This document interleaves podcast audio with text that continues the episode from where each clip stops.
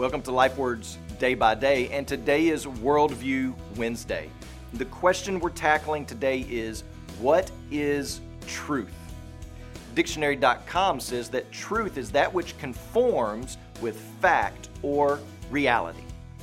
But we need to understand that there are different types of truth. There is subjective truth and there is objective truth.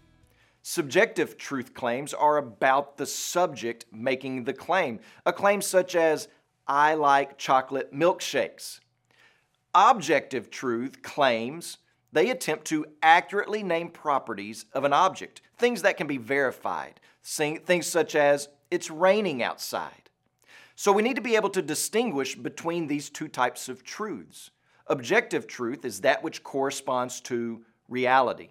And when it comes to worldview, we're not that interested in subjective truth claims, which are not much more than just opinions. We are interested in objective truth, truth that corresponds to reality. Philosophers will push it even further. They will ask the questions Is this claim logically consistent?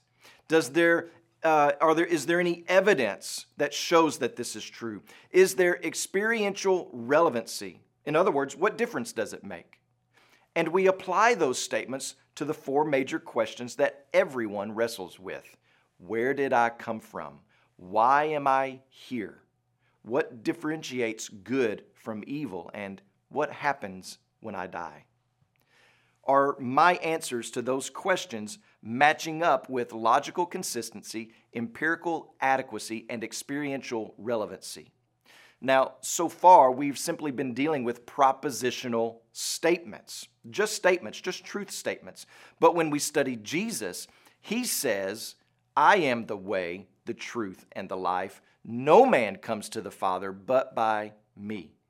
He says things like, If you abide in my word, you are truly my disciples, and you will know the truth, and the truth will set you free. Jesus claims to be the embodiment of truth, not just that he teaches truth, he claims to be truth itself. So you take his life and his teachings and you ask, is there logical consistency? Is there empirical adequacy? And is there experiential relevancy? And you come up with, yes, there is. And as you study further, you realize that his teaching is true because he is truth. Jesus brings to your life the consistency that you need to have. And some may say, yes, Cliff, but other teachers have taught similar axioms and principles. So, what makes Jesus the end all? Well, it's simply this it's the resurrection.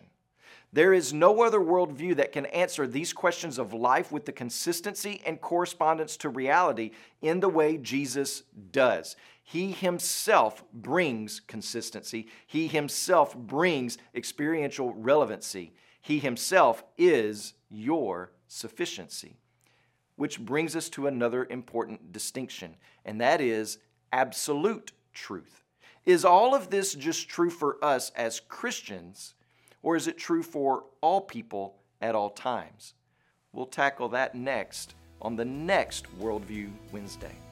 But as you pray today, please remember Boris Lebedev and his family, our missionaries in Georgia. And also remember the Songhay Life Word broadcast that's heard throughout Burkina Faso, Guinea, Mali, and Mauritania.